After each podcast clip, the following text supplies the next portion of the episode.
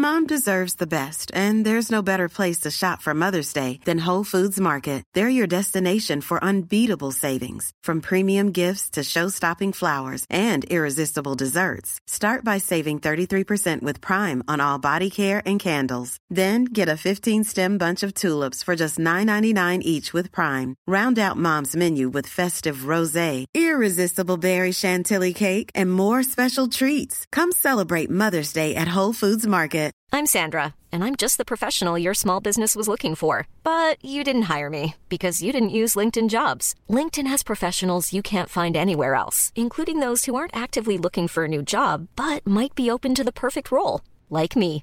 In a given month, over 70% of LinkedIn users don't visit other leading job sites. So if you're not looking on LinkedIn, you'll miss out on great candidates like Sandra. Start hiring professionals like a professional. Post your free job on linkedin.com/people slash people today.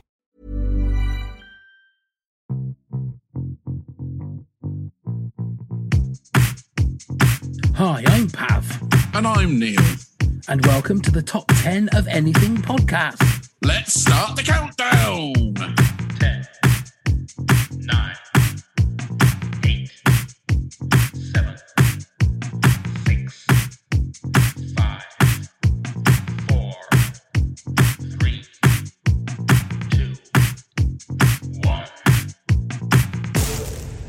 We're here. Let's get on with it. Anna, give us your number 10, please. My number 10 is I Want to Be Adored by the Stone Roses. Great song. Great song. Oh, I forgot it. But great song. Thanks, so long ago. It was uh, the year I graduated high school it came out. So, hmm, yeah, long time ago. Right. It Would have been let's see if I can find it. 89. It probably was. Well, I mean, it's going to be hopefully somewhere in the 80s. Yeah, no, It is. Yeah. I did my research. yeah. So, good the song. big um, Stone Roses fan?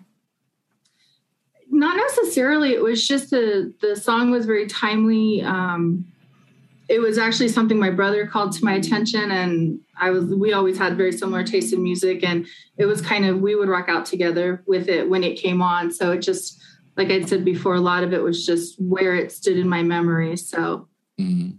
it's something I really enjoyed. I've Yeah. never been a Stone Roses fan. Do you I know don't that know. There's like one or two surprises songs. me? It surprises me, Pav. What? It I'm really not a Stone does. Roses Yeah. fan. Why? I mean, uh, there's a lot of like links between them and Oasis. Some of the sounds and things like that. Definitely. no, St- Stone Roses is Ian Brown on yeah, vocals, isn't it? That's it. Yeah, I could never get into his like style of singing. Right. It always seemed to be very sort of monotone, sort of like one.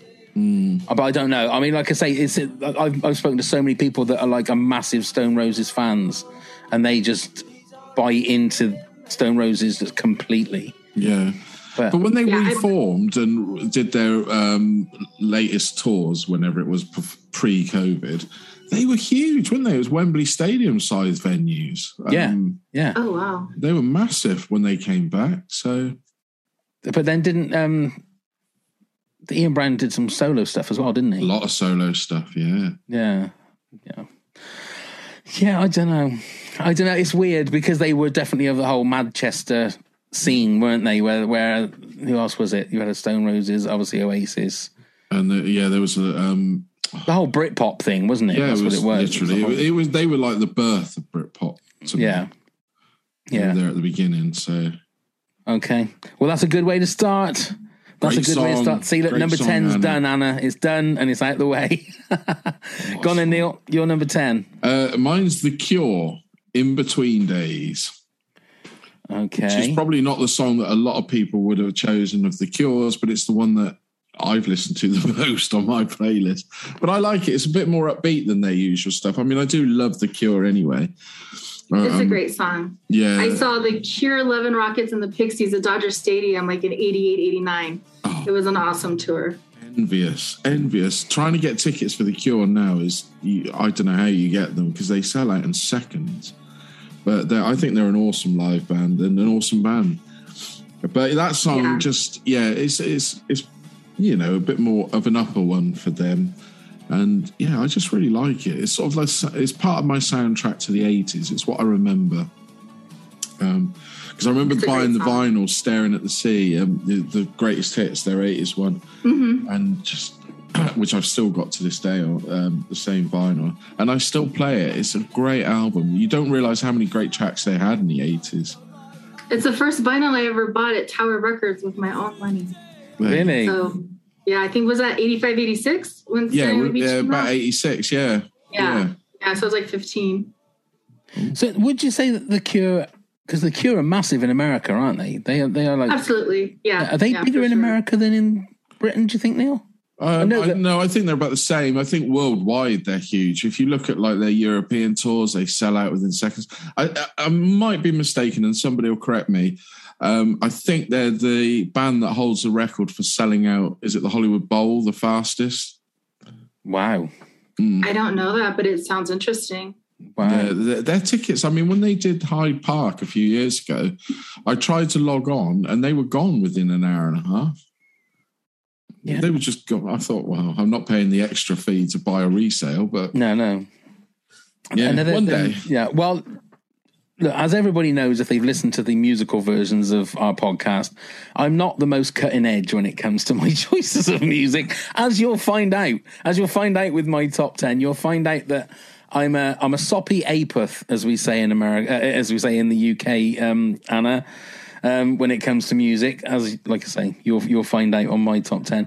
Okay, so that was your number ten, then Neil. Just a Uh, quick my- question, Pav. Yes. Just, do you like the Cure though? I, I like some of their songs, but I like. Right. I'm one of these people that's like I like some of the hits. Yeah. I wouldn't say that I've delved really deep into the Cure. I mean, Love Cats is a great song. Mm-hmm. Um, Friday I'm in Love is a great song, but I didn't even realize that that I've heard that song that you've chosen before, but I didn't realize it was called In Between Days.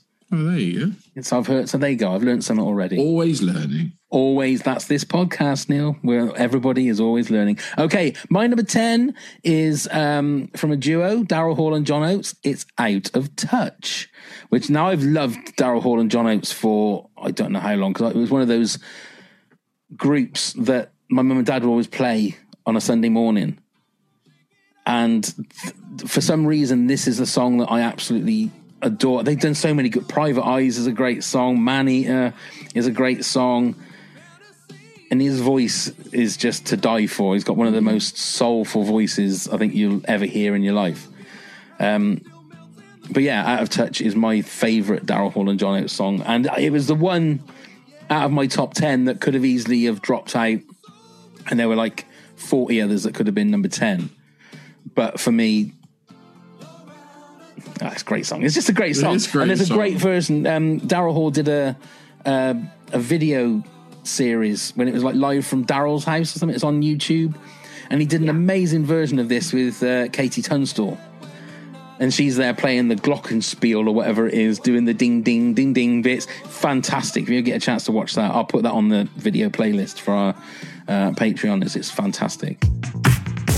Okay, uh, Andy, you're number nine. It's Planet Terror. Oh, that's my number eight. There we go. There you Okay. go. But I put the Grindhouse because I prefer it together in the Grindhouse version Yeah. than on its own. Yeah, I think it's part two, isn't it? Yeah, The- yeah. It's same for both movies uh, off a grindhouse. Like Death Mm. Proof's a lot better when it's got 20, 25 minutes cut off it. Absolutely. Um, this is it's just the kind of ultimate B movie. Mm. Um, it's again going into kind of schlocky violence, and he's not in a huge amount actually. Bruce Willis he plays the kind of the Colonel, the, the colonel, yeah, Yeah. and he's kind of the protagonist for a certain element of the characters. Um, it's just gross and horrible, and if you want to see Tarantino's balls fall off, if you don't like him, then that's a movie for you. Yeah, there's some great schlocky gore in it. If you like a bit Mm. of gore, it's it's great. Some great melting scenes and things. Lieutenant Muldoon. is There it? you go, Oh, Lieutenant okay. Muldoon. Then- Yeah. Yeah, I've, I've, God, that's been, so what year was that? 2007. I haven't seen that for ages. It was just the, that, that whole thing, wasn't it? Where, where Tarantino was trying to bring the, the Grindhouse movie back. Yeah. and it looked really good. I mean, It all did. The, all the you know the bad photography, the slashes, the burns on the screen, and those fake adverts, which I think are absolutely fucking genius. Yeah. especially Edgar Wright's one. I love that. Well, so much so that then then um, Machete ended Yeah, up becoming like a uh, two mo- two movies they made out of that, didn't they? Is Hobo with a Shotgun one as well? Yeah, that's right. It came That from became a movie as yeah, well. with Aye. Rutger Hauer in the Yeah. role. Yeah, It's just, Yeah, I've not That's a seen that one, but I've seen movie. Machete. yeah. Aye. yeah. Good stuff. Oh God, I, I want to see Machete again. I haven't seen because it wasn't the second one. Wasn't Mel Gibson the baddie in the second one? He was. Yeah, Machete they had loads kills. of- Yeah. Machete kills. That's right. And then it ended up with like the. It's almost like a trailer at the end where it was going to machete in space. Space, yeah, which he nearly His very machete nearly became a lightsaber, didn't it? Very nearly made it. Robert Rodriguez said in an interview he was that close to making it. So, I would have watched that. Yeah, but where where do people stand on Robert Rodriguez? Because because I, I don't know whether he's a bad filmmaker. Because No, I I watched think that. he is. I, I watched that um, Shark Girl and no Lava. Oh. oh. my god! I know it's not for me. I know it's a kid thing, but Yeah. Jesus, it is crap. It is crap, but uh, It's do you know what? so I think bad. The whole thing was was him experimenting with his FX ready for Sin Yeah. City. I think that's mm. all it was. Do you think? Yeah, genuinely. Because even things like that and and the the Spy Kids, the, the special effects are so bad in it. Yeah. but that's what I'm saying. He was prepping it for Sin City, and oh. I, I genuinely do. Oh, He's a director that when when he first came out, because I think Desperado and that, I'm not so fond of Once Upon a Time in Mexico, but Desperado, I think it's fucking genius. Yeah, I think it's a great film. brilliant movie. Yeah, and a lot of his other stuff I think has been fantastic. The Faculty is brilliant, hmm. And and things like that. I I I put money on him back in the nineties that he'd be a director that would go on to win an Oscar. How wrong I was, but I still think he's got that that vision. I think he's a great visionary. Yeah, he's. In, I mean, look, he's in. He's in with the new Star Wars Yeah. now, isn't he? So he's he's doing a lot of that sort of stuff. But but yeah, I think my, my kids or my, my grandkids were watching the what is it, Shark Girl and Lava. Shark, shark, shark girl and lava. The, the adventures of shark, shark boy and lava girl. So I've got a Shark three Boy year and old. Lava Girl. And I was I sat there for like ten minutes with my mouth gaping open, thinking, "What the hell is this? This is awful." But also, that was in the 2000s, and the, the effects from the 2000s have dated terribly now. Hmm. That might be a lot of the problem. Jurassic Park was 1993. Yeah, and that hasn't dated, but a lot of the It shit hasn't dated. It's No. just as good. You could watch No. that now and still think it was coming out. I this year. agree, but then you've got a lot of stuff that people consider were great movies, like The Mummy and The Mummy Returns and all of that, and you watch it back, and Yeah. the, the effects are shocking. Yeah, I look, I'm not knocking him. I like I like him as a as a filmmaker. It's just that sometimes on some of these films where it feels like he's making them for his kids. Yeah, know, no, and that's it's not what he did. He, he said it, Yeah. didn't he? He Yeah. did say he's making them for his children. Yeah, the other one that I watched recently that everybody thinks is a classic, Blade 2. The effects in Blade 2 are shocking. Right, Are they? I've not really Literally watched that. shocking. that's the one with um, is it Luke or Matt Goss? One of the two. One of the, the Luke. Yeah. One of the Broth Guillermo del boys. Toro's the director. That's Yeah. right. Yeah. Go on then, Neil. You're number nine. So I hate this word, and we've used it a lot in other things. Um, guilty pleasure movie Armageddon makes no fucking sense. That's my number two. is it? Yeah, It oh, makes- I fucking love no that movie. sense, but I would say it's a brilliant fairground ride. It is really is. absolutely. It's It makes- just fun. Um, it's Michael Bay when we could all tolerate Michael Bay. Just and, just about. yeah, I- just yeah. I mean that and The Rock is probably the only things. But mm. yeah, it's it's fun, isn't it? I mean, that's all we can put it as. And Bruce Willis is very, very good in that sort of role as it is. It- Yeah. know, He's the only person that could drill a nuclear warhead into an asteroid Yeah. to save the save the world. He's the only person that they could pick to do that. That's Ben right. Affleck Where they had that. to pick miners or these drillers to become astronauts and not astronauts to be miners. Yeah. Uh, someone asked him. That, someone Yeah. asked him that on the set, didn't they? And he just told them to fuck off. Yeah, exactly. exactly. Uh. but it's got yeah, it's totally ridiculous. And we've spoken to that about that about the movie before, but uh, but Bruce Willis is perfect in that movie. He is. He, He is, is- perfect in that. I think, yeah, to be fair, the whole movie is brilliantly cast. Yeah. Yeah. You know, it's it's a it's a great movie. It's like it's totally ridiculous, and you can tell that a lot of the people are there for the paycheck. Um, Well, you know, right to be so because Absolutely. it was a, hu- a huge film, wasn't Absolutely. it? It was massive when it came out. absolutely, It was the two together, wasn't it? That and Deep Impact and Deep Impact. Armageddon smacked Deep Impact back out into the atmosphere. very good, Neil. Very Boom. Not in your top ten, then, Andy. No, no, I don't have that. I um, Interesting. I mean, it's got one of the iconic kind of theme tunes as well, doesn't it? Mm. Like the Aerosmith, and that's a great song. I don't know. I just, mm, eh, I mean, it, it could have been in my top ten. I mean, these are quite interchangeable at times. It just depended on my mood when I wrote it. Um, that as it kind of goes on, but no, it's just one that I've never, never been a huge fan of. I think as well that it was. I mean, I preferred it to Deep Impact, but um, that's uh, easy enough to say because that Yeah. Yeah. It's a lot more memorable than Deep Impact. Put it that way. It's, um, Aye, definitely. regardless of obviously you know the believability or, or whatever but it's great with the fact that everybody that is in it although the story is absolutely ridiculous everybody's playing it straight. Everybody's playing it like it's you know they're, they're not they haven't got a you know a nod and a wink going yeah we know this is ridiculous. And there's bits in it that like, like i've said before do genuinely get me in the feels. You know the the what's his name? Who's the pattern Will Patton. Will Patton, that's right. When he's when he comes home, and then his estranged girlfriend or whatever, or wife, and his son comes running around the corner. That always gets me.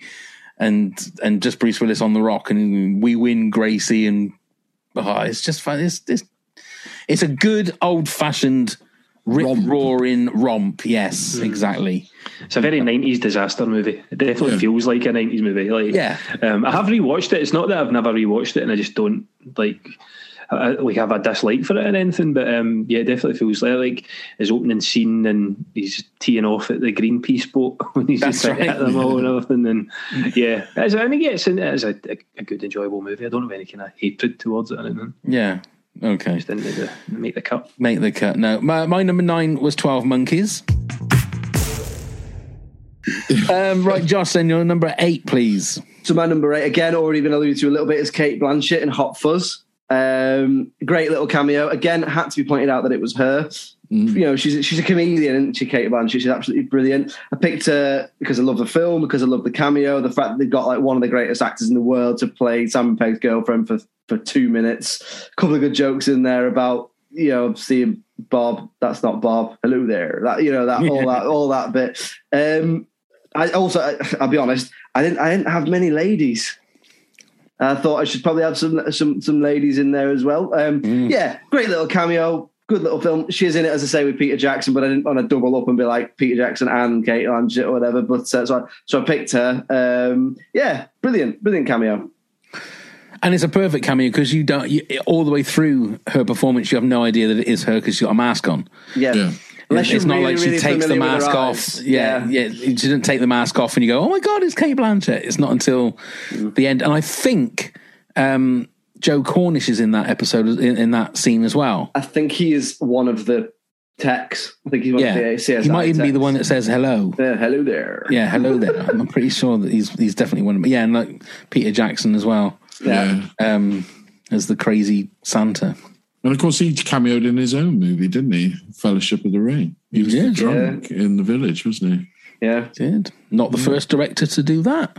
No. Maybe it'll Alfred come up- maybe be it'll come up later. that. Maybe, maybe. Yeah, Uh, so Neil, your number eight was Daniel Craig. it was. Wakens. My number eight was uh, alluded to on the um, the little drops. Excelsior! Uh, the king of cameos uh, in the MCU world, Stan Lee. Uh, I'm going to put that in as number t- uh, my as my number two, but I've put all of them because Yeah, so did I. Yeah, that's my number two. yeah, I mean, it was it became a point where you would that you'd be looking forward to seeing Stan Lee in whatever cameo. No matter, I mean, some of them were like pointless. Some of them were like really, really funny. Can you think of a favourite Stan Lee cameo? I, I In- can't remember in which end- movie it was, but the one when he was the librarian. And the stuff, all the shit was going on No, that's behind Spider him. Man. That's Spider Man. That was Spider Man. First Andrew Garfield Spider Man. Ah, so that's Oh, not was it? MCU then, is Yeah. it? Oh, Yeah. Okay, that was still my Yeah. favourite. No, it's still, it's still a cameo. though. He's in all. He's in, I mean, yeah, yeah. I mean, I'm Yeah, I love the Guardians of the Galaxy 2 one because they confirm that he's a watcher. that's right. Yes. Oh yeah, that's so, right. so that sort of encompasses all of them because he says, and then I was this, and then I was this. Yeah. Or um, the Tony Stank one's pretty funny. Are you That is. Tony? yeah. Yeah. I just wanted to hear that again. that is a good one. That is a good one. Neil, what's your favourite? I was just trying to think. Actually, I mean, Mallrats, Yeah. oh yeah, yeah, but that's a great, which great he is, cameo, which he is reading in Captain Marvel. That's right. That's right. He is. So it's He's like a cameo in, whilst he's reading about a cameo. Yeah. Kevin Smith made a big deal about that. Layers, yeah, yeah. Um, yeah, I don't know. I don't know. Um, Tony Stank, maybe that is funny. that is a great one. I just love them all. They're just like Pav said. Uh, you know, you you ended up watching them to try and spot him, and then find out. I mean, it became easier and easier as they went on.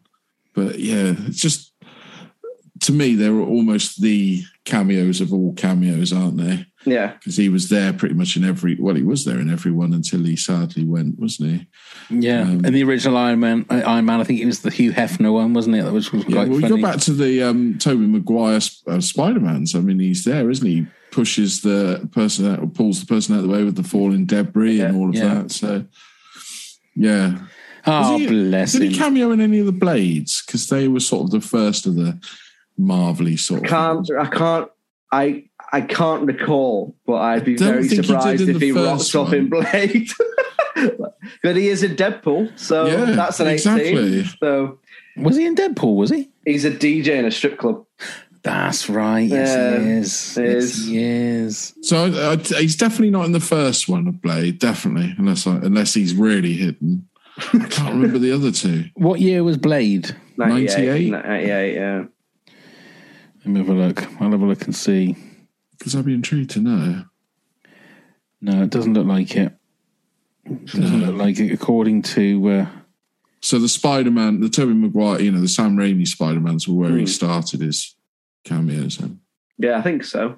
he was in Muppet Unless he appeared in The Punisher, the Dolph Lundgren one. Uh, again, I don't think so. no, no. Or the uh, the weird 90s Captain America starring JD Salinger's son. oh, yeah. strangest, weirdest th- like thing.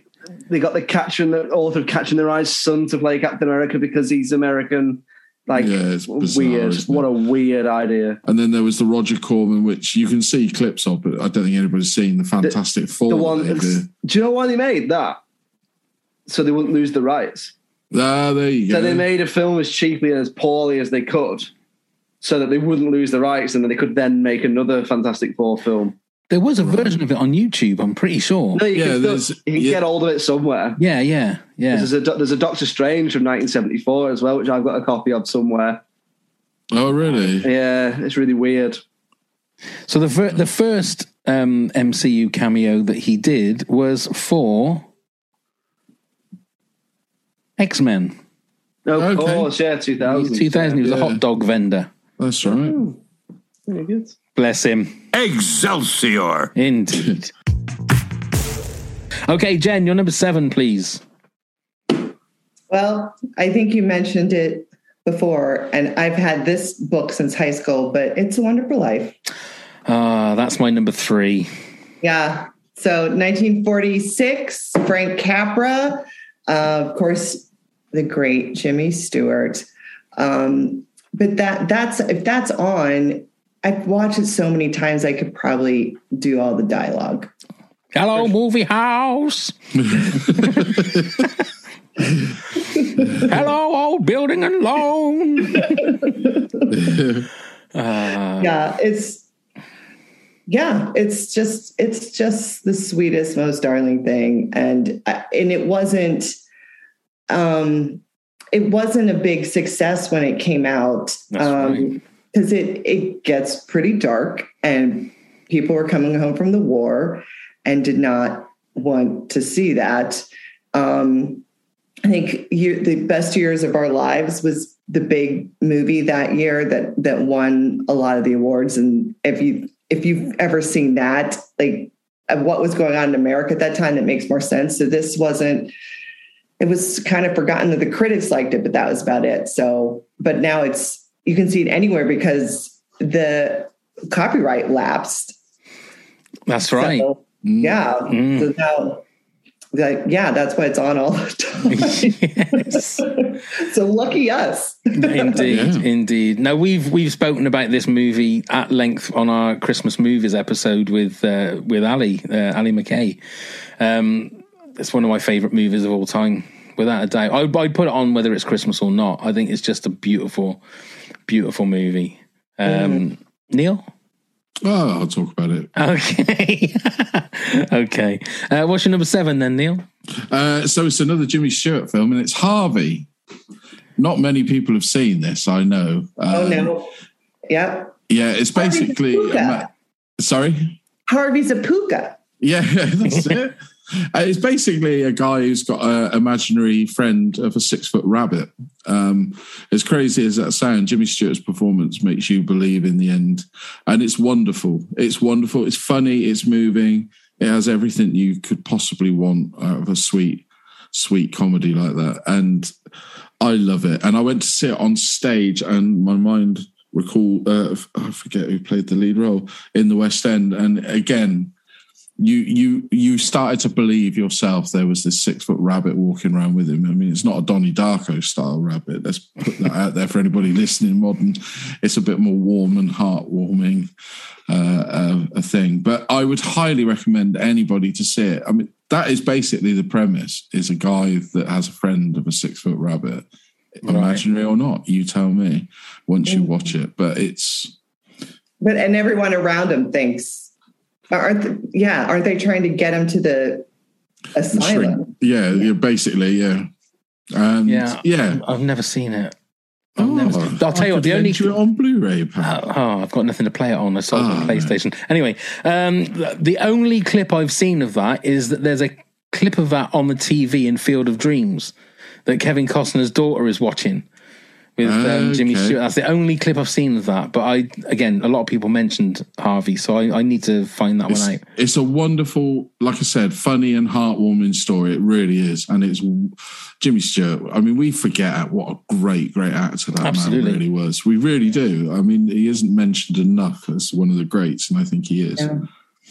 He was um, when I lived in LA. I I sang in the choir at Beverly Hills Presbyterian Church, right on Rodeo Drive, and that had been Jimmy Stewart's church. Um, not when I was there, obviously, but they would tell. So he read the Christmas the, at the Christmas time. He read the Nativity um, Oh, passage, and uh, yeah, I mean, it, I, I just being in the same place, thinking about him there was really wow. cool. Yeah, yeah. That's that's they're the sort of stories, aren't they? That's like, I mean, I think people don't realize that like the, the classic Hollywood stars. It was it was obviously a different time because they didn't have camera phones shoved in their faces all the time. They could get away with a lot more, you know. But they were also, like I said in the intro, mysterious because the only time you saw them were on the silver screen. Or on the Oscar, the Oscars when Oh, the started- Oscars. It was like the Oscars were much more magical because that was really the only time we saw them Yeah, yeah. out in the world. That's why I remember. I remember watching things. We've got, um, or we had a, uh, uh, an interviewer called Michael Parkinson on a Saturday night, yeah, yeah. and you and he would sometimes get, say, a Jimmy Stewart or a Bob Hope, and that was the only time you saw them talking in real life. right. And you, and you think, oh my god, you know, they are actual human beings. Whereas now everybody is plastered on, you, you know, the mystery. The mystery is just gone. yeah. You, know, you, you see everybody's warts and all. You know, yeah. you know, in every courtroom these days now, like Yeah. Neil said earlier on. Um, okay, so my number seven um, was a film I came to very, very late, but it's an all-time classic. Is Citizen Kane. So that's my number four. That's your number four. I can remember watching th- that shot of um, Citizen of, of uh, when it's like above and he's standing on all the newspapers. Yeah. For years, I thought that was Bob Hope. For years, I thought I didn't realize Bob Hope was in Citizen Kane. That doesn't seem like the right sort of movie for him to be in. Because if you look at, he looks like Bob Hope. And, that's the only scene he's in. That's so Yeah. weird. Why is he standing on a load of newspapers, looking up at the camera, and not making a joke? That's just crazy. And then uh, the first time, I, I guarantee, I knew that he wasn't in the movie, but the time, the first time I watched it, I was waiting for there to be like a cameo of Bob Hope. Even then, I knew he wasn't in it. Um, but it broke down the barriers of how movies were made. Absolutely. You know, It just the setup of the shots, the narrative, it the narrative. Yeah. the, the the way that shots were composited and you know bleeding into each other. Mm. It's and the nonlinear storytelling and the different points of view. yeah, it was an abs- it's an absolute masterclass, and and the fact he was so young and did l- everything I know. Is just crazy, and it's a hmm. pretty good story as well. So I think it's a great story. It's a great film. I mean, it gets you. I mean, gets you straight away, doesn't it? It hooks you in. It reels you straight in. But oh, it's just it's wonder, and it, it doesn't apologise for taking its time. Which No, is what I no, like. I really like that. It's it's everything is there, and the fact that you know the twist. I mean, hey, we should all know now that the whole rosebud of it all. his yeah. thing. It shows that the man is human. Yeah. You know, he wasn't this monster and mogul tycoon, whatever. It just, yeah, it's it's beautiful. It's great, Yeah. great movie. Great Yeah. movie. Yeah, there are certain movies that are, are good that they're not. I mean, The Hateful Eight uh, for Mm. um, um, is one that is, and I've said it before, unapologetically slow, Yeah. and it's great that it builds and builds and builds, and there's there's nothing wrong with that. Some movies feel like three hours long when they're not. That's the ones that are bad. It's the ones that are like two hours, two and a half hours, and they just are slow, but they feel they should be. Mm. Yeah. They, they take their It, time. it, it pained me not to put it on the list. Pained me. It was very difficult. yeah. I feel your pain, Jen. I Yeah, do. yeah. Because there's loads that should be on the list. It should be a top 100. So, Helen, your number six, please. My number six is hang on, one, two, three, four. I've gone for Roy Batty from Blade Runner. Now we're getting into the talkers Right. while they die. Okay, um, but the the whole speech about you know I've seen things you wouldn't believe. Yeah, C-beams, uh, blah, and uh, just look. It's amazing. It's incredible. It's a great, great performance from Rutger Hauer. There's a lot of controversy over who actually wrote the speech. Um, but whoever wrote it, they did a, a hell of a job. It's an incredible send off for that character, and it and it just flips the whole movie almost on its head. And you start thinking, well, he isn't the bad guy. I mean, yes, he killed a bunch of people, and okay, that's not ideal, but so is our putative hero. And now I feel like you know Deckard is a bit of a dick, really. so Dickard. Dickard, Dickard. So, um, so yeah, I, I think it's I think it's extraordinary. I think it's amazing. Yeah. yeah. And beautifully shot again. Beautifully shot. Yeah, Beautiful. Ridley Scott. He knows what he's doing. Yeah. Yeah. He's not bad, is he? Ridley He's Scott? not bad. He's quite good at the lighting thing. isn't he? Yeah. It's all right. We are here with the controversial takes today. The we are. Godfather, quite Oh good. Also, God. Ridley Scott. This podcast is going to go viral because of our outlandish views. oh dear. Yeah, I think it's. um I mean, it's probably a stupid question, but what version of Blade Runner is your favorite? Ugh, um, I mean, I know it's not the fashionable answer, but like theatrical is the one that I watched most. I have now watched the final cut. I realize I don't need the narration, but um, but I just like that's the way I first saw it, and that's the way I still think of it. So probably I just need to watch the final cut like 10 or 15 more times, maybe, and then I will then I will come around to what I'm told is the correct way of thinking. But um, but yeah, it's probably theatrical for me first and foremost. Neil? uh, final cut Yeah. now. Yeah, but it was nice when they released that box set with everything, and then Yes, the yes. making of, and you got to see every version that they released. It was interesting to revisit the narration because that was the only version we saw for years. Wasn't? That's it? right. Yeah. And you know, and it was quite quite nice to see it again with the narration through. Uh, I know it's not great, but Yeah. it was it was warming to see it again. Exactly. And the big question, it was 2019. Where are those flying cars? That's what I know, wanna seriously. Come on, guys. For Come on. goodness sake. Haven't you got one? Not yet. Why have you got one, Neil? Have you? Yeah, I've that's because two. you and Elon Musk, you're like that, and yeah, We are. Yeah. It's maybe We've not a good thing to We've say. both mate. I don't know. got Lynx brands named after us. really? NRG Okay. and Musk. Oh right, okay. okay, so uh, Neil number six was Hans Gruber. It certainly was. Uh, my number six was one that had me crying 13 times when I went to see it at the cinema, and it's Han Solo in The Force Awakens. Oh, Um, yeah.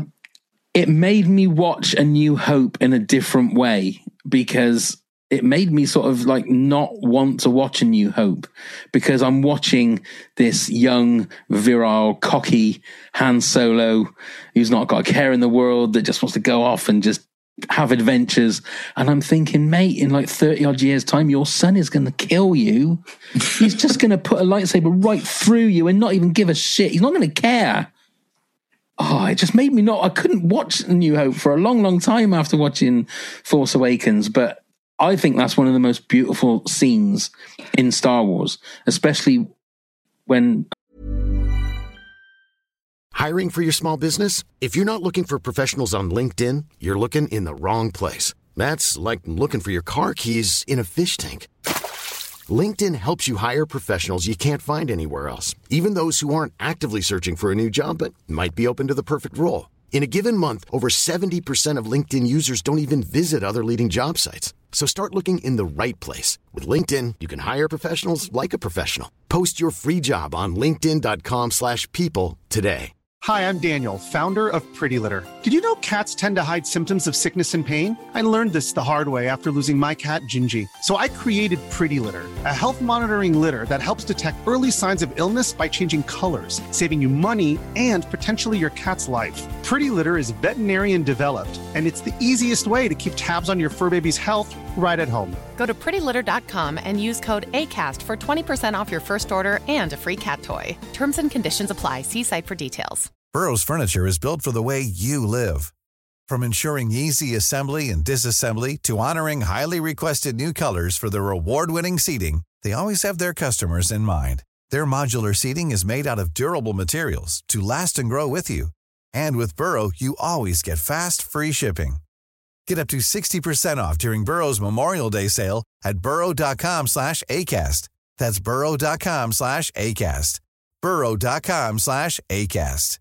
Everyone knows therapy is great for solving problems, but getting therapy has its own problems too, like finding the right therapist, fitting into their schedule, and of course, the cost. Well, BetterHelp can solve those problems. It's totally online and built around your schedule. It's surprisingly affordable too. Connect with a credentialed therapist by phone, video, or online chat, all from the comfort of your home.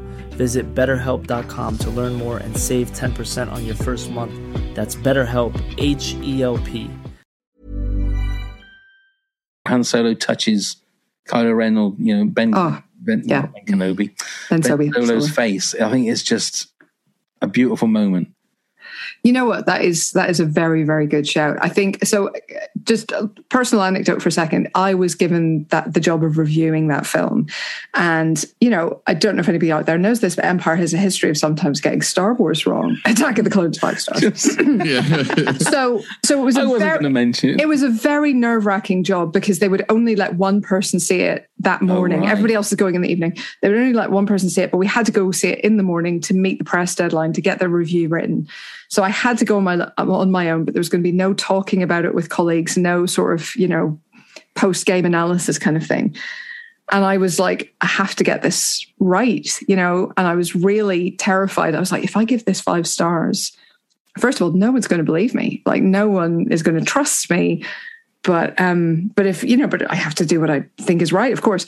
Um, so when that moment happened in that film, I was like, oh, this shit, this might be a five star film. Oh god, I got I got genuinely stressed out because I thought it was such an incredible scene. Mm. The way it played out, the way they're talking about different things, the way that even if Han guesses what Ben is talking about, he would still act the way he does because he can't act any other way because he's his father and he's his son.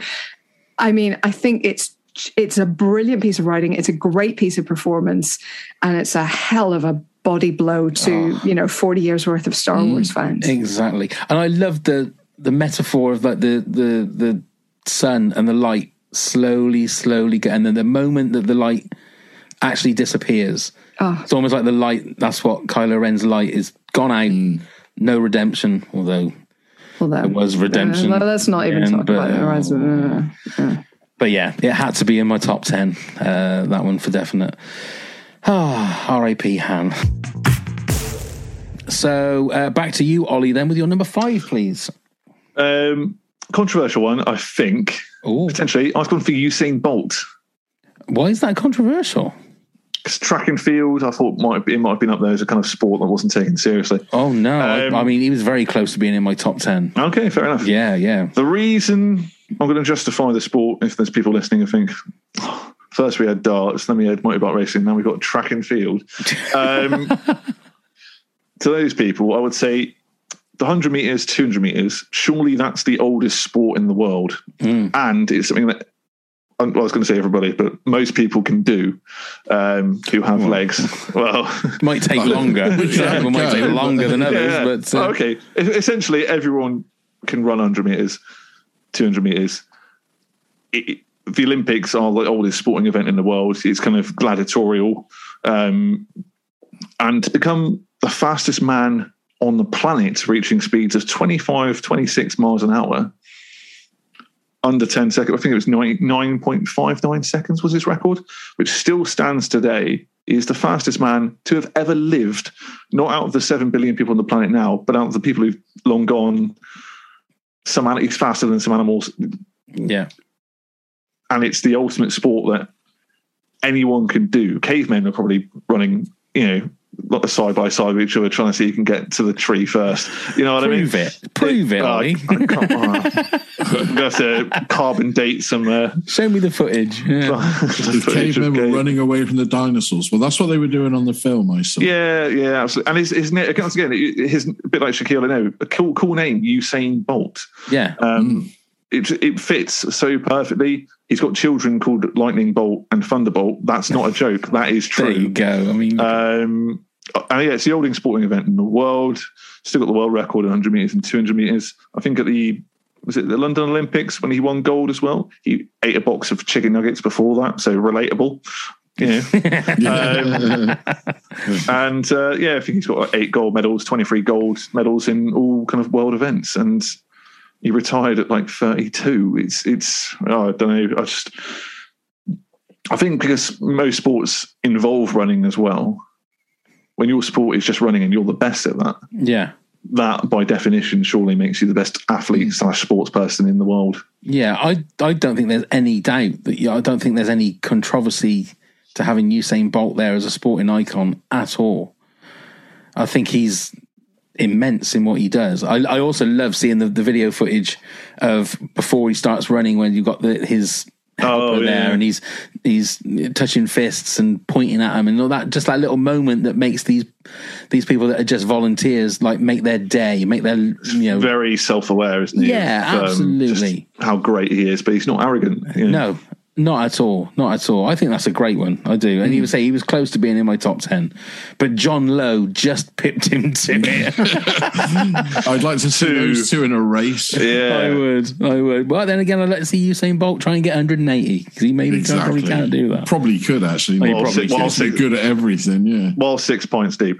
Yeah, exactly. Exactly. Go on then, Neil. You're number five. So another tennis player, and it's Pete Sampras. People seem to have forgotten him nowadays, but we have to remember he won 14 major titles, seven Wimbledons. He was uh, unbeaten by the time, as in you know with the records that he held until he retired. Obviously, it's gone now, but um, he and I, he had a video game all to himself on the Mega Drive, Pete Sampras's tennis, which I was totally addicted to, and he was a joy to watch. I know Pistol Pete. I know he didn't have the greatest charisma on the um, on the on the on the uh, on the grass, or on the court, I should say. He was, um, but he was methodical, wasn't he? He'd take them out one by one, and yeah. So Pete Sampras, a long forgotten icon, I think, because he really isn't mentioned very much anymore. Great When you shout. watch- Great when you watch shout. tennis now, you just nobody sort of talks about him. They talk about Bjorn Borgs and your McEnroes, even Andre Agassi, but they never seem to bring Pete Sampras into the equation. and I don't understand why. Very worthy top ten. I think. Yeah, it's, and it's, it's like Jim Courier was another one as well that went, Yeah. that did really well for a few seasons and then just like disappeared. It's weird that you get some Yeah. people like that. Uh, David Duval, who was a golfer, seemed to be like red hot for two or three seasons and then just disappeared. Very very strange. But yeah, I just that don't know is why- definitely a name that. Yeah, he was he was there for seasons, wasn't he? Yeah, uh, the years and years he was winning, wasn't he? He really was. And you know, and like I say, when you watch, if you watch Wimbledon now, they don't tend to talk about him no at all, which I Yeah. find amazing because of what he achieved. So would that, have been, would that have been the Henman era or the Rusedski era? That's probably So it would have been mid nineties to Yeah, 90s, mid two thousand and nineties. two, maybe. He was um he was the Michael Schumacher of tennis. He just got the job done. Had Done, one of the yeah. fastest serves going as well. So I probably should have said when we were talking about Serena Williams, tennis is my sport. That is the one sport I could confidently beat someone else at. As much as I prefer watching football and Mm. playing football, I'm just not that good at it. Tennis.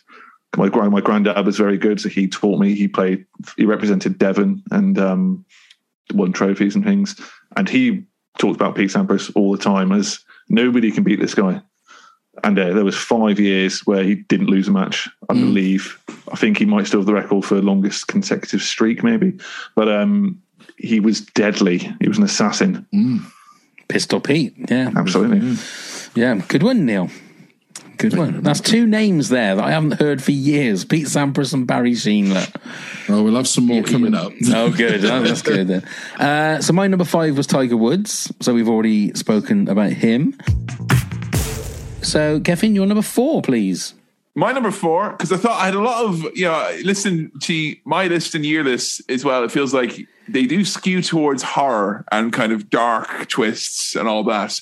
So I was racking my brains trying to think of a nice twist. And the best twist I could think of is honestly the Shawshank Redemption, because I remember seeing that and I, you know, fell in love with that movie immediately. It's one of my all time mm. favorite movies, if not my favorite movie, if push comes to shove. And I couldn't forget when I first saw it, it would have been like 12, just being convinced because it was a prison movie and prison is very bleak. And it was prison in olden times, which is even worse. They make you wear double denim all day, awful stuff. and I just felt convinced that it was going to be sad, the ending, in some respect. Like bittersweet, maybe was the best thing I was hoping for. And you know, all throughout the movie, they're kind of gearing you up with the kind of the cycle that you see, and it's just, you know, it's depressing when you're watching a movie and it's set in like the 30s or whatever, and the cycles they're talking about are still, you know, as in place, except way more ferocious in 2020s about, you know, people in America particularly being, you know, bussed in and out of jail, recidivism and stuff like that. It feels like, you know, if you're an ex-con, you're destined to be sent back to prison in an Yeah. industrialized kind of complex. And the fact that it gives you so much bleakness of all different varieties. And then at the end, it goes, you know what? Just as a little treat for you, sticking it all the way during this prison drama, the two lads got out in the end and they're going down the beach and they're going to have a drink. And that's a lovely way to end your three hour movie. Good twist. Yeah, yeah. I mean, t- to get to that point, though, there are a lot of, I mean, literally crawling through shit. Yeah. To get to that point. So you've got you've got to be hanging on the coattails of thinking, right, come on. Just uh, even I think that's one of those films that even when you do watch it again and you know what's going to happen, you've got to keep going with it because in the back of your mind you're going, it's okay because everything's going to be all right because they are going to be sat on a beach on a boat and everything's going to be fine. But when you're in watching the movie, even when um, it's that get busy living or get busy dying, I think, no, Andy, please don't kill yourself. Come on, you've got, you can do this. You can do this. And I've watched that film so many times, but in the back of your mind, there's a little bit going, oh my God, I don't think he's going to get out of this. I think he's going to kill himself. I think something bad is going to happen. You know, but I mean, you can't, can't, uh, I mean, I, I, I thought about putting it in my top 10, but I just couldn't find a space for it. That was the thing. But when you say what you say, it's, it's, Yeah, it's an honourable one, definitely. And it's just that you're taking on that journey to get to that reward of that nice twist at the end, aren't you? yeah. And the bad people get their comeuppance as well. That's the thing. That's it, exactly. You know, the, the heroes get busy living and the baddies get busy being arrested and or dying. Yeah. But I will say I've seen uh, a, a play of The Shawshank Redemption, which was great. But if you ever get offered to go see a 4D screening of that, think twice. That's all I'd say. yeah. Uh, right, um, Neil, your number four was Usual Suspects. It was. Uh, and my number four is one that you mentioned earlier on, Neil, but quite sort of uh, being s- stuck up about it. Was uh, The Sixth Sense. now, I when we went and saw the, this is one of those movies that I cannot believe nobody spoilt the twist For a while. For a while. for a long time, and I can remember it was one of the times when you try when you had to phone up for tickets to the cinema. you had to phone up. You know, it's a, it was like say one for the Sixth Sense, say two for so you uh, one, and then it wouldn't. You'd have to keep going and keep going, and it'd be sold out all the time. It was crazy. And the fact that it was sold out all the time, you thought, well, someone's going to say what, what the twist is. And I remember when we watched it in a packed cinema screen, and like every five minutes, you knew there was a twist. So you were looking for things. Oh, right, that, that little kid there has got a little fleck of white hair. He's there's something to do with the twist. It's something to do with him. And you kept going on and on and on. And you were saying earlier on about you know you, you sort of stuck your nose up at the fact that you felt like the twist was quite weak. Well, not weak. It uh, it became when you first watch the movie. It's a movie that only warrants one watch. Yes. Does that make See, I, sense? I completely disagree. No, you see, I find that the twist gets weaker and weaker the more you watch it. That's my point. It no, because I always up. find watching it the second, third, and probably fourth times, the fact that you were watching it and you know that Bruce Willis is in the shot, he doesn't touch anything else Mm. around him. So it looks like he's in the shot. Whereas to everybody in the shot, he's not there. And when you look at it when he's not there, everything still makes sense when they're talking. Oh no, I completely agree. So in that that's the thing where it gets me is that I, I understand when you watch it again, you sort of go, "Oh my god, I can see," and the, all of the red stuff, is sort of the.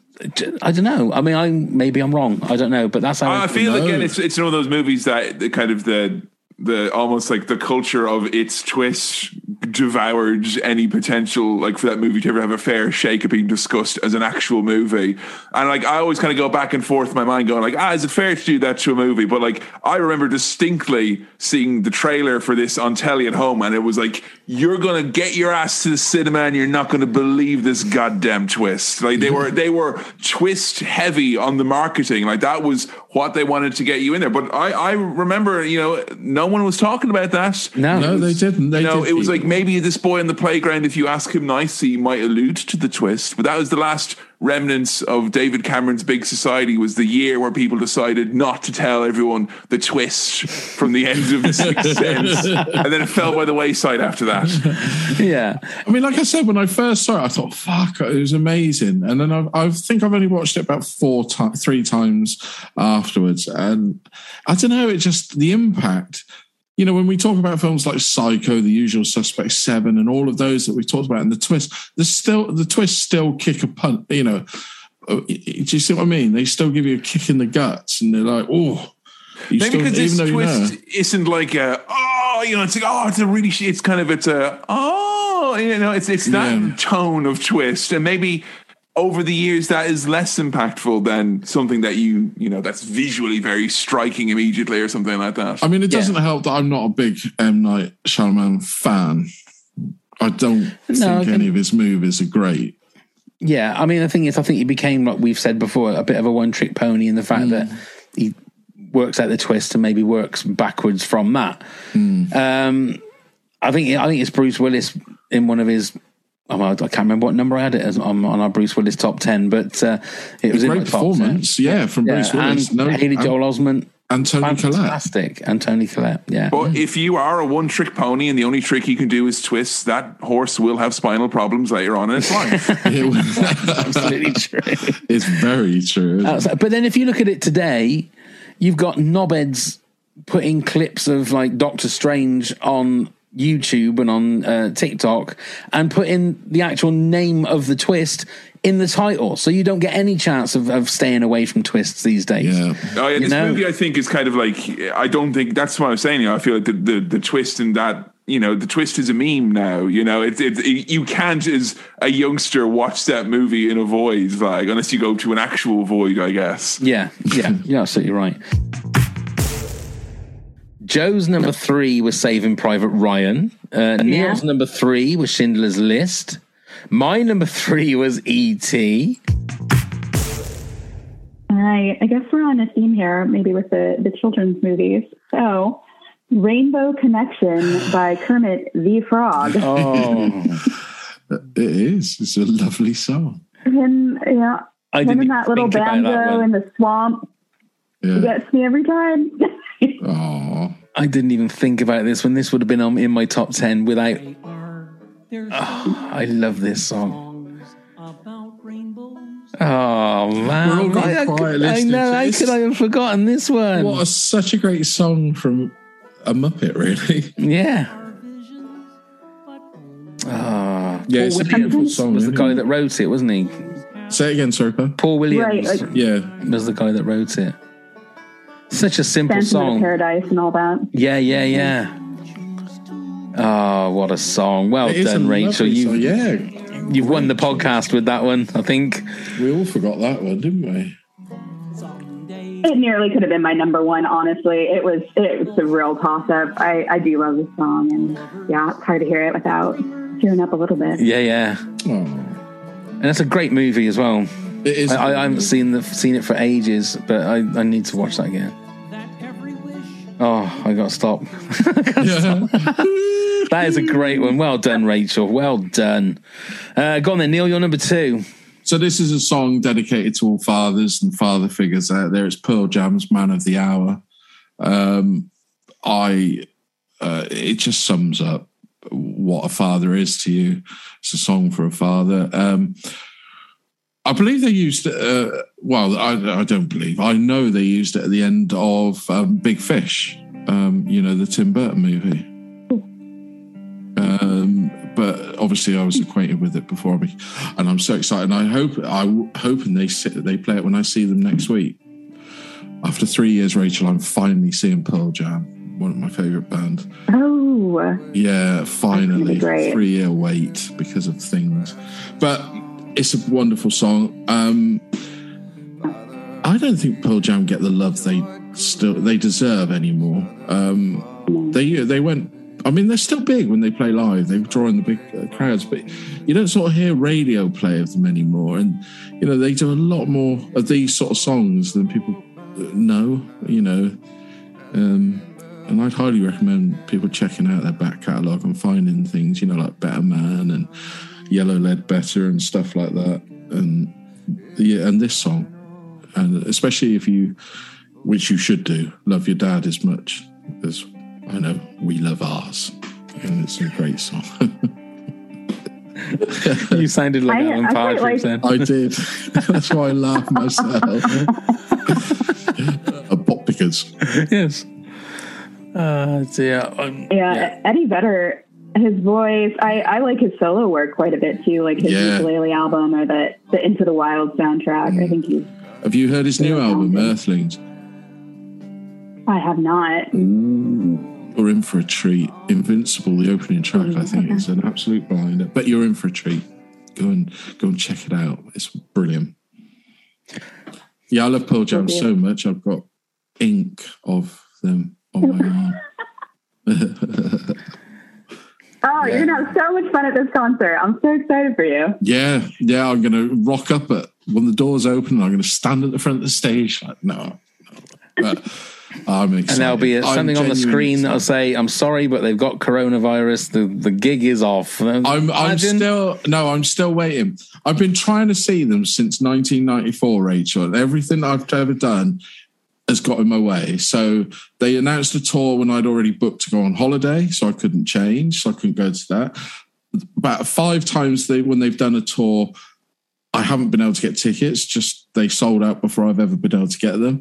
They played Reading Festival once, and I couldn't get to go because we were away, as it would be an August bank holiday.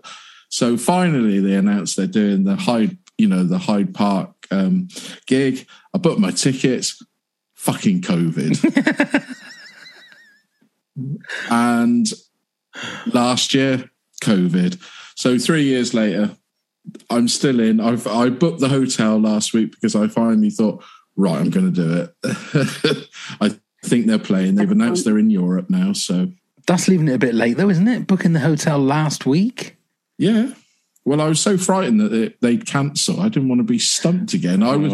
Oh, I booked an Airbnb, and the bastards never gave me my money back. So the first year, so I wasn't going to do that. But yeah, I'm, I'm really stoked to be seeing them. Mm. Really exciting. Good. And you know they put in a good show. They're like Bruce. They do a three-hour show. Do they every night? Yeah. Yeah, but the difference is Oh, that's wow. that's three hours of Pearl Jam. You've never listened to them. I have. I have. They were one of the people, the same as Radiohead. I spent an afternoon at work listening to Pearl Jam. And it never did anything. It never. I, it just. It was. What about this song playing now, or what was playing, "Man of the Hour"? Well, I'll have a proper listen to it, and I'll I'll I'll see what I think. But I just I put like Pearl Jam Essentials on the Apple Music, had a listen, and it just didn't penetrate me. Yeah. Are you a fan, Rachel?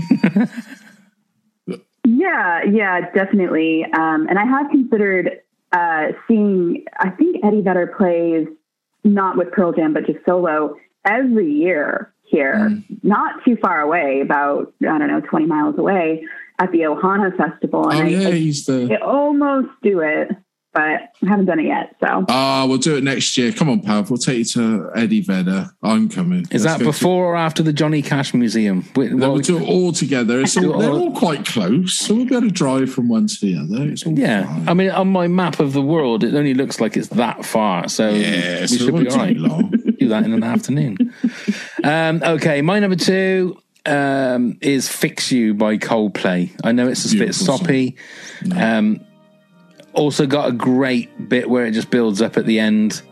Um, and, and this is I love singing this song. This is a great song to sing, but I do tend to get lost a little bit in it, and will just close my eyes and just let it go, and just um, as he just sang, um, and not really worry if anybody's dancing to it or singing to it. I'll just lose myself, and we'll just just go for it because it's just a beautiful, beautiful song.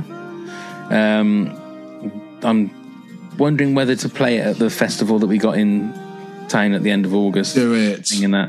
Do I think it. I might. I think I might too. Especially if there's loads of people there. I think that'd be great. That'd be get them to light their lights. That would be get the, yeah get their get their phones out and and, and do that. Do it. Don't do angels. Do this. I'm not going to do angels. No, I'm not going to do angels. I'm not going to do angels. Don't No, because this is a beautiful song. Yeah. I think it's probably one of Coldplay's best songs. I think it is uh, for me. It is Coldplay's best song. Yeah, I would I would say that. Yeah. Coldplay fan, Rachel.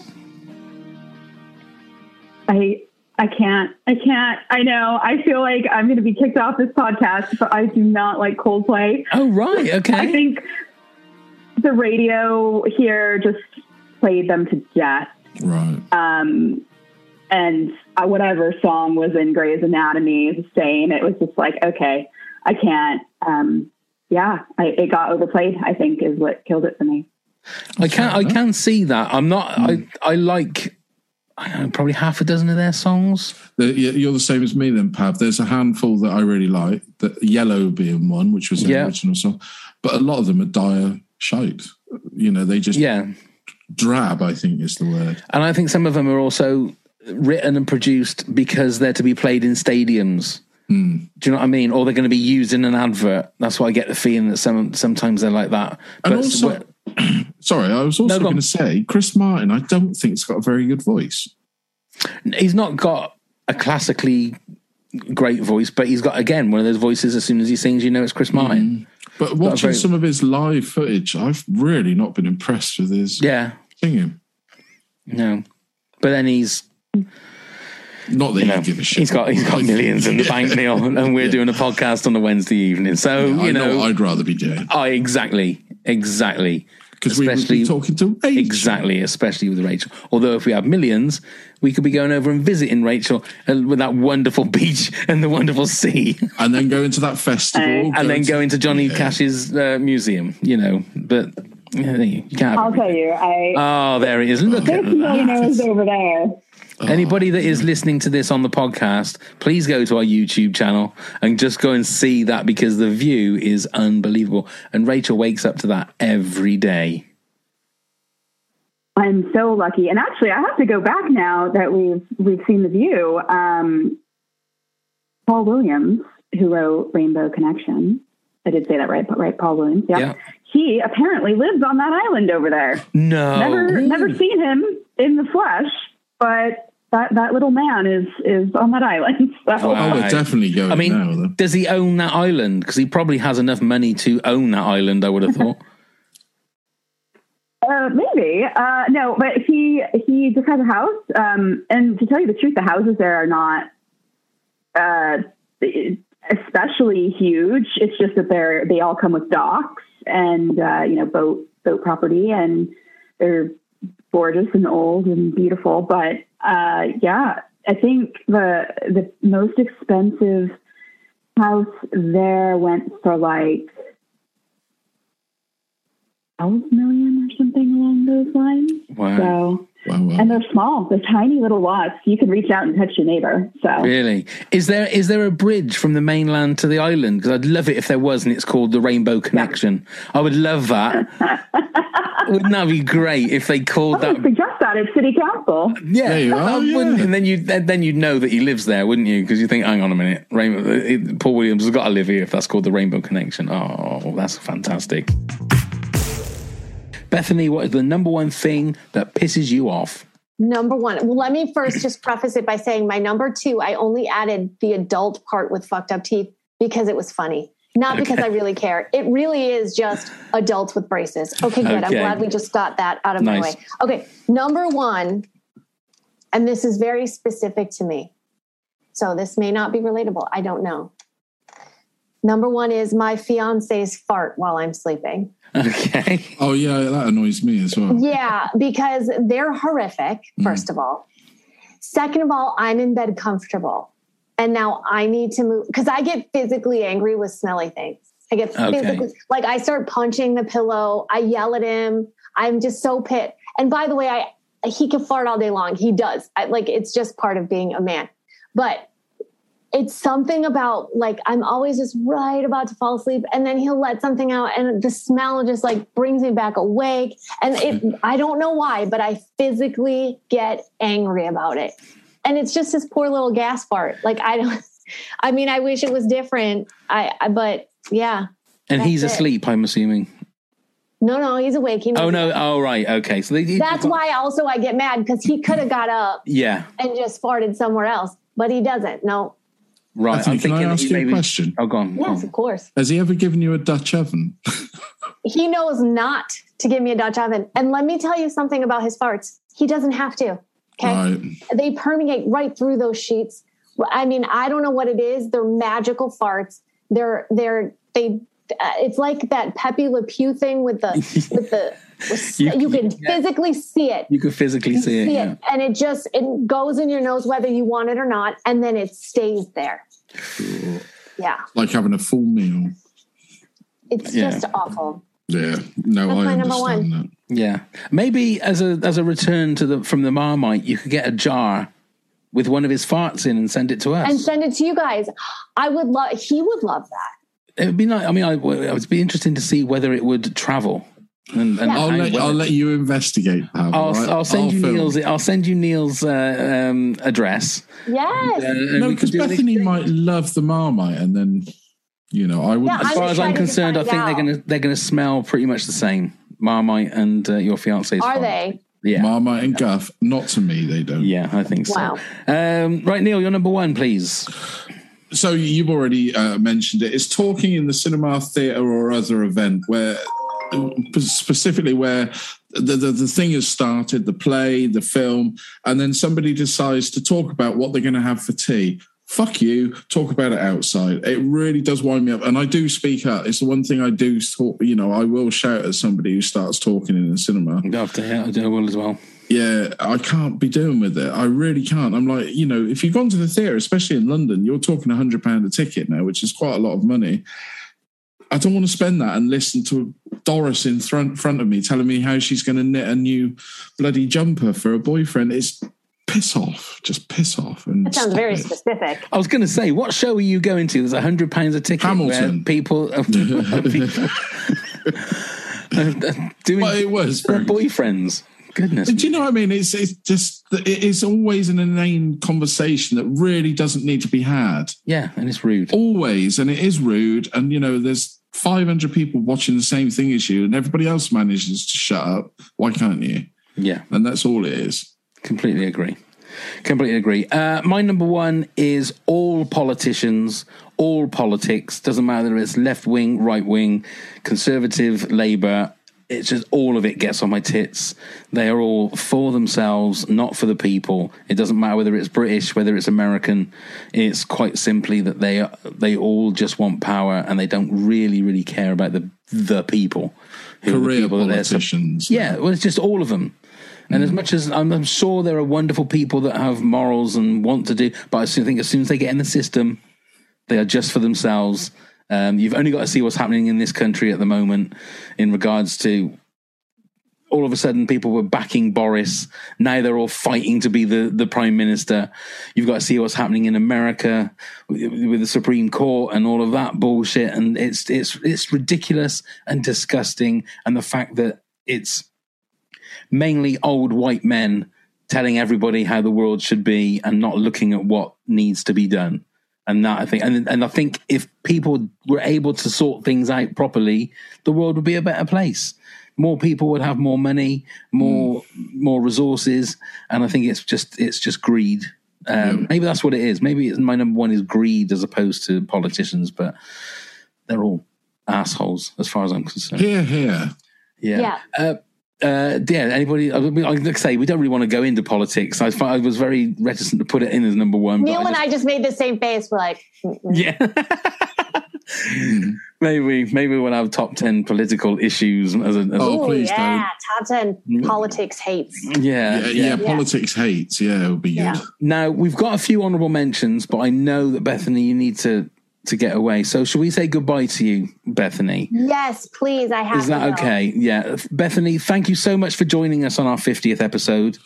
Yes, We honestly, I'm Bethany. so honored to be here on your 50th and uh, in that anniversary episode. Like it's, I'm so tickled. It's amazing. I'm, I, I hope I'm on several more. I love you guys. I think you're fantastic. Thank you. you would, we, we would love to have you back anytime. Always welcome. We'll find another nice meaty uh, subject to uh, maybe top ten political. Maybe top 10 meats. Who knows? Top ten meets. Wouldn't that be Yeah. a great one?